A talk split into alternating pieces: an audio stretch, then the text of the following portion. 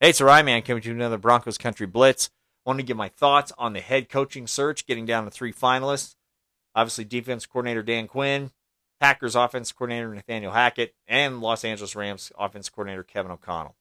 Now, really, I think we're down to two candidates because I think if Paton was going to hire Quinn, he would have done it already. Not saying Quinn's not still in the mix, but I think they're leaning towards Hackett or O'Connell. I think Hackett is more if there's a chance that they can get Aaron Rodgers to come to Green Bay, or they, they feel there's a strong possibility of that. And O'Connell, I think, is going to be higher on teams' lists in future seasons. I think he's up and coming. He's been with Sean McVay. He's worked with Matt Stafford. He's worked with Jared Goff. And the reason I mention that, he's worked with different quarterbacks. He's he's had different challenges with the Rams, and why maybe people or some people, I should say, may want him to have a few more years of experience under his belt. I think he's probably the candidate the Broncos could look back and go, man, we regret not getting him when we could before he became a little more of a hot commodity. So I think Kevin O'Connell's the favorite. I think Hackett will really be in the mix if Paton has that strong gut feeling that Aaron Rodgers has a chance of coming to Denver. But at the same time, Hackett could be like a Josh McDaniels all over again. Is is he a product of Aaron Rodgers like McDaniels was kind of a product of Tom Brady? Not not that McDaniels is not doing well with Mac Jones out there in New England. Obviously, we saw Mac Jones perform pretty well in his first year up there in New England. But Nathaniel Hackett, is he a product of Aaron Rodgers' play? And we don't really know enough about his coaching. I mean, when Jordan Love came in this year, when when Aaron Rodgers was out, uh, you know, the offense didn't look that smooth. They only scored, I believe, seven points. And you, you kind of have to look at that game as part of the whole element of Nathaniel Hackett. Kevin O'Connell, like I said, he's had challenges. He's had different quarterbacks he's worked with.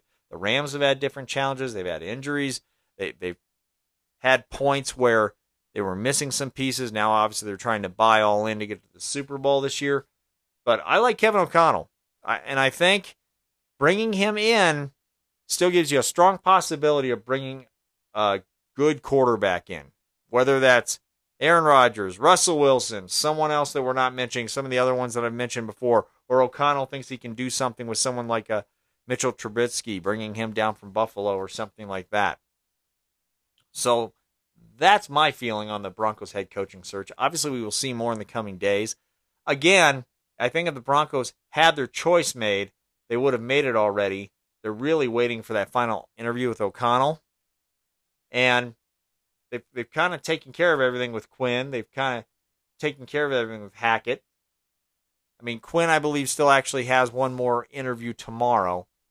And maybe maybe I'm wrong. Maybe they will go ahead and pull the trigger after that. But but my gut tells me they will go ahead and wait until they talk to O'Connell next week and then likely pull the trigger on hiring O'Connell as the next head coach of the Broncos. That's where I feel it's going right now.